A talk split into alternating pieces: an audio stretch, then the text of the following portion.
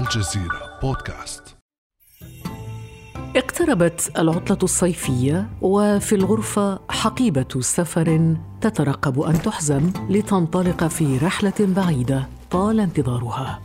فقد أغلقت المطارات وبقيت الطائرات مركونة منذ أشهر بلا حراك بسبب كوفيد 19 ومع بدء دول عديدة في تخفيف إجراءات الإغلاق عاد الأمل في سفر كاد أن يكون مستحيلا.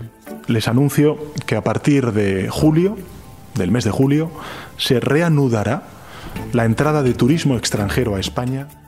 كان هذا تصريح رئيس الوزراء الإسباني بيدرو سانشيز لحظة إعلان بلاده التي تعد ثاني مقصد سياحي في العالم. فتح حدودها أمام السياحة الدولية في شهر يوليو. وعلى إثر ذلك أنعشت تلك المشاهد مشاهد إعادة فتح شواطئ إسبانيا ومقاهيها ومطاعمها السياحية. أنعشت الرغبة في الاستجمام والاستمتاع بحمام شمسي وتناول المثلجات واللهو فوق تلك الرمال الذهبية. حتى وإن بات لزاما التقيد بإجراءات التباعد الاجتماعي. فهل أصبح السفر ممكنا في زمن الكورونا؟ وما هي الوجهات السياحية الآمنة؟ بعد أمس من الجزيرة بودكاست أنا خديجة بن جنة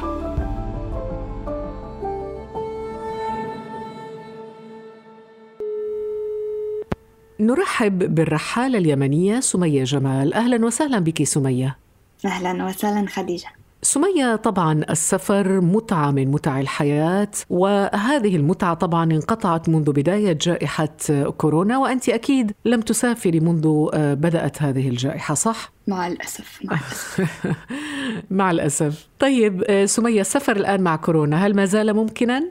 أكيد ما دام الحظر مرفوع فهو حيكون ممكن ولكن حيكون أصعب بكثير مما كان عليه وأظن الناس حتقبل عليه بشكل أقل ربما بسبب الأزمة الاقتصادية اللي صايرة وتأثر الكثير وخسارتهم لوظائفهم الناس أصبحت تميل إلى الاقتصاد والإنفاق بس في الأولويات فالسفر قد يكون غير ممكن لمن يعتبروه ترفيهي لكنه ممكن رغم صعوبته لمن يعتبره ضرورة وبالنسبة لك سمية هو ترفيهي أم ضرورة؟ ضرورة لماذا ضرورة سمية؟ ضرورة والله ما أقدر أعيش بدون ما أسافر طيب برأيك سمية كيف يمكن التخطيط للسفر في ظل هذه الظروف؟ بالنسبة لي كان زمان تخطيطي أشبه بالعادة يعني بدون جهد ولا تفكير كل شيء مبرمج في عقلي. طيب أطلعينا سمية على طريقة تخطيطك أنت لرحلة من رحلاتك العديدة عبر قارات العالم.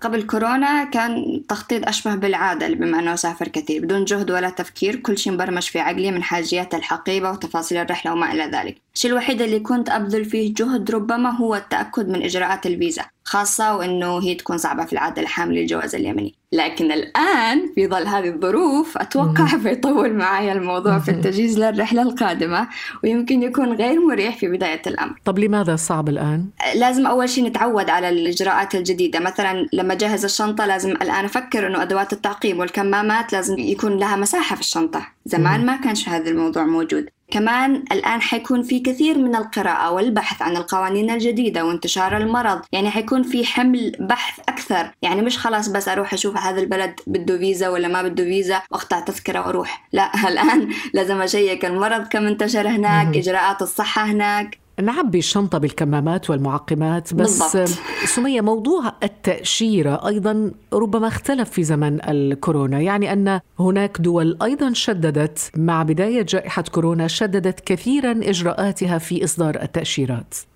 شددت على إصدار التأشيرات كمان أتوقع إنه حيكون في شيء إلى جانب جواز السفر اللي معانا حيكون كأنه في عندنا شيء يشبه الجواز الصحي ماذا تقصدين بالجواز الصحي؟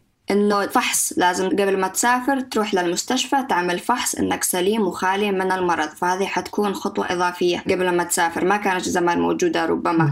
فيعني حيكون في طوابير قدام المستشفيات إجراءات أطول على حسب الدولة يعني حيكون في صعوبات أظن أكثر من خلال هذه الناحية. اذا تأشيرة وجواز صحي وشنطة أكيد مليانة بالمعقمات والمطهرات والكمامات وإلى ذلك. وبالتأكيد سمية عندما تقررين أنت الذهاب إلى وجهة سياحية معينة معينة ستسألين بلا شك هل هذه الوجهة السياحية آمنة لكي لا أصاب بكورونا؟ أكيد أكيد أنا مش حابة أروح أسافر بلد وبعدين أمرض هناك طب الصين تروحي؟ يعني الطريف في الموضوع إنه الصين خلينا نقول إنه الصين الآن أصبحت تقريبا خالية من بالضبط. الصين على إنه المرض انتشر عندها بس الآن هي أكثر أمانا من بلدان كثيرة إيش البلد اللي ممكن سمية تحطه ضمن القائمة الاحتياطية للدول وليس ضمن الدول ذات الأولوية في السفر؟ الآن أول ما يفتحوا المطارات يعني ونقدر أسافر أنا حاطة في بالي أروح على جورجيا قريبة لتركيا وفي نفس الوقت رخيصة بالنسبة لي أنا كسمية شخصيا مش حابة أروح لبلد بعيد عشان لو حصل ما حصل أقدر أرجع بسرعة لأن الآن مستقرة في تركيا يعني الجغرافيا لها دور في عملية التخطيط صحيح؟ بالضبط لأنه مثل ما شفتي لما حصلت الأزمة المطارات أغلقت. فالناس كيف يرجعوا على بلدانهم؟ لكن لو كنت أنت في بلد قريب ممكن في عندك خيارات أخرى. باص سيارة ممكن تستأجر سيارة تمشي عبر الحدود فهمتي؟ ففي وسائل أخرى ترجعك للبلد حقك. لكن لو أنت بعيد عشر ساعات بالطيارة صعب ترجع إلا بالطيارة طب أمريكا ما بتفكري؟ والله أمريكا أمريكا أول حاجة يشيلوا هذا الحظر عننا نحن محظورين نروح أمريكا قبل الوباء بسبب الجواز اليمني نحن من الدول اللي ممنوعة تدخل أمريكا طيب ماذا عن القارة الإفريقية؟ هل تفكرين في زيارتها أو هل زرتيها من قبل؟ yes تونس. يعني واحدة من البلدان اللي كمان حابة إنه أروح لها شمال إذا هي أفريقيا. فتحت أبوابها واستقبلت. أيوة شمال أفريقيا. يعني شوف أنا أجيب ليش الدول اللي أنا أقدر أروح لها بسبب جوازي لأن أنا دائما أفكر بالجواز. فأنا already السفر كان يعني مقيد بالنسبة لي. بس الآن مع التقييدات الزيادة في خيارات ضئيلة ولكنها ما زالت موجودة.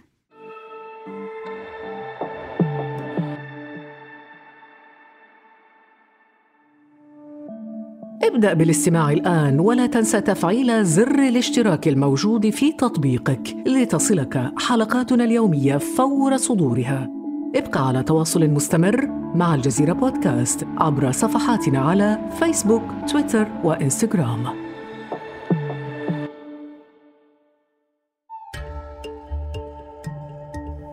الحديث عن وجهات سياحية آمنة ينعش آمال الكثيرين في الحصول على خيارات لعطلة صيفية ممتعة. بالنسبة لي الوجهة الأنسب لقضاء رحلة في زمن الكورونا هي قرية هادئة جو نقي وبشر قليلون حياة بسيطة. الوجهة تبقى أمريكا بإذن الله. بالنسبة للسفر ما فيش أماكن معينة الواحد يسافر عليها خصوصا بظل الوضع الراهن اللي إحنا بنعيش فيه خصوصا في فلسطين. فبنقول إن شاء الله صح إننا نطلع نطلع على ماليزيا. ليش لا؟ أريد فقط السفر داخل الجزائر لرؤية أهلي عندي أكثر من تسع شهور لم أراهم. لكن تخفيف إجراءات الإغلاق والسفر يرافقه تطبيق إجراءات صارمة لضمان حماية الناس من كوفيد 19 ففي اليونان مثلا أعادت السلطات في إطار رفع القيود التدريجي أعادت فتح أكثر من 500 شاطئ ويتعين على رواد الشواطئ احترام المسافات بين المظلات. وبدأت المطاعم العمل بطاولات متباعدة بينما ارتدت النادلات الكمامات وسط التزام تام بقواعد التعقيم والنظافة سمية جمال برأيك هل آه، هذه الإجراءات التي تحدثنا عنها هل تشعرك وتشعر السياح بالأمان والراحة؟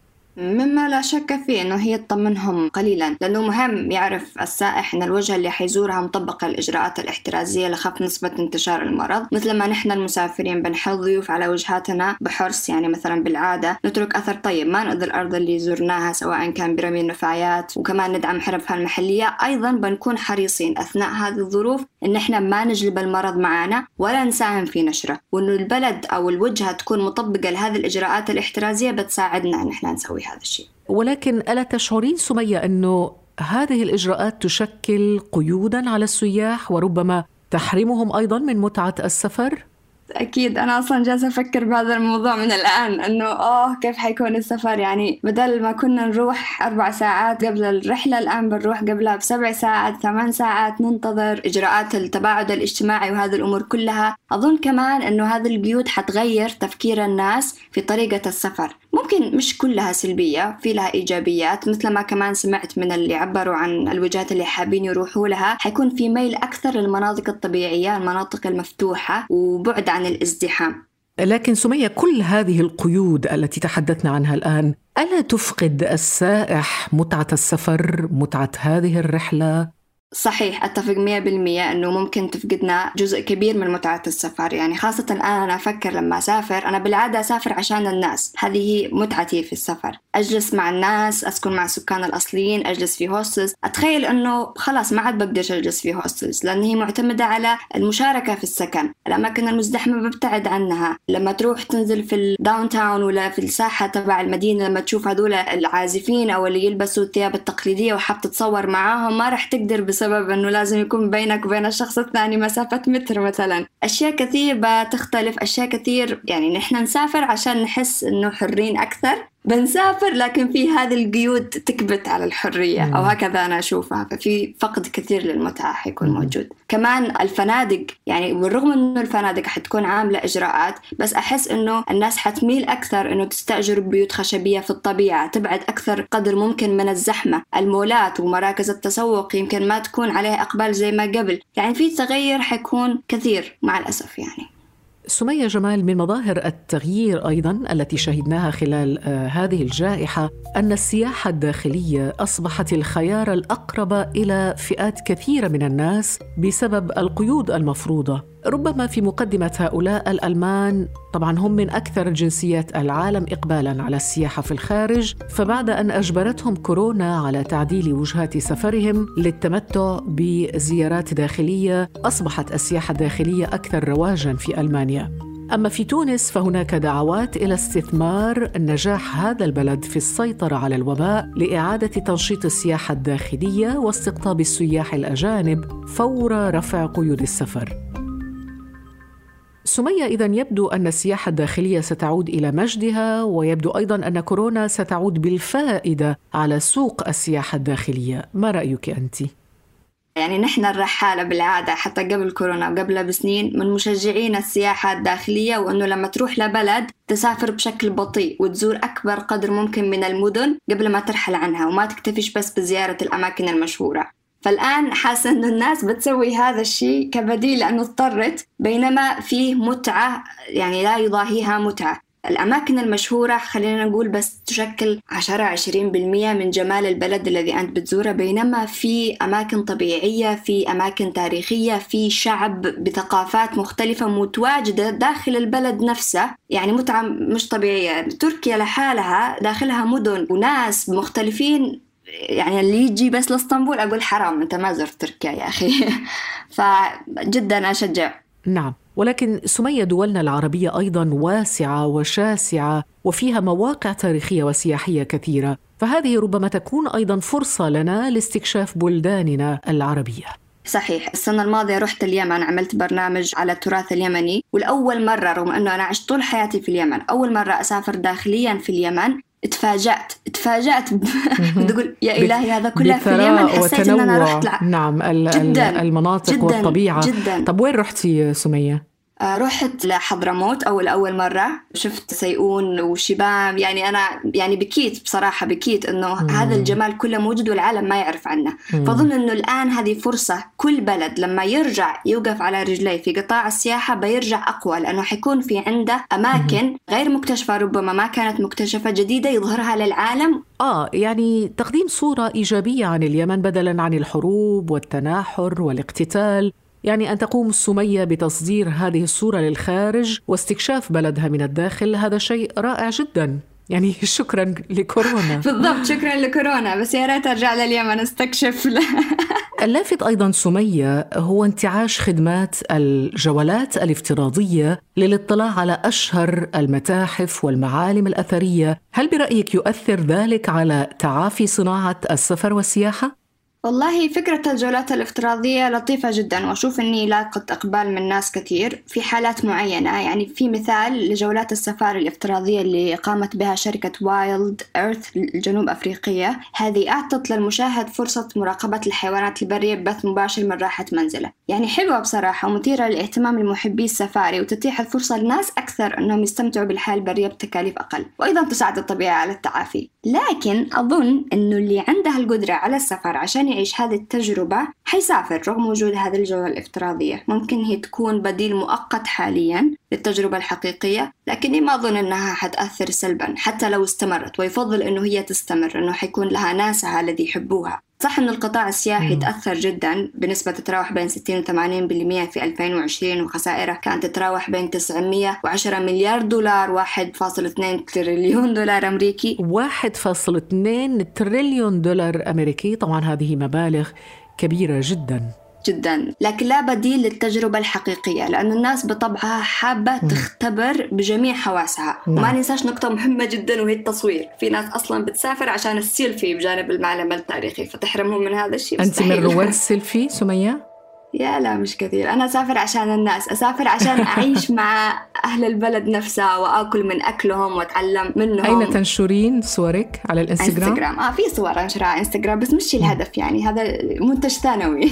طيب سمية إذا ننتظر صورك في جورجيا قريبا إن شاء الله وهي الوجهة السياحية القادمة لك التي آه، تنوين الذهاب إليها. إن شاء الله إن شاء الله. شكرا لك سمية. سافرنا معك عبر الأثير في جولاتك ورحلاتك السياحية. شكرا لك خديجة. كان هذا بعد أمس.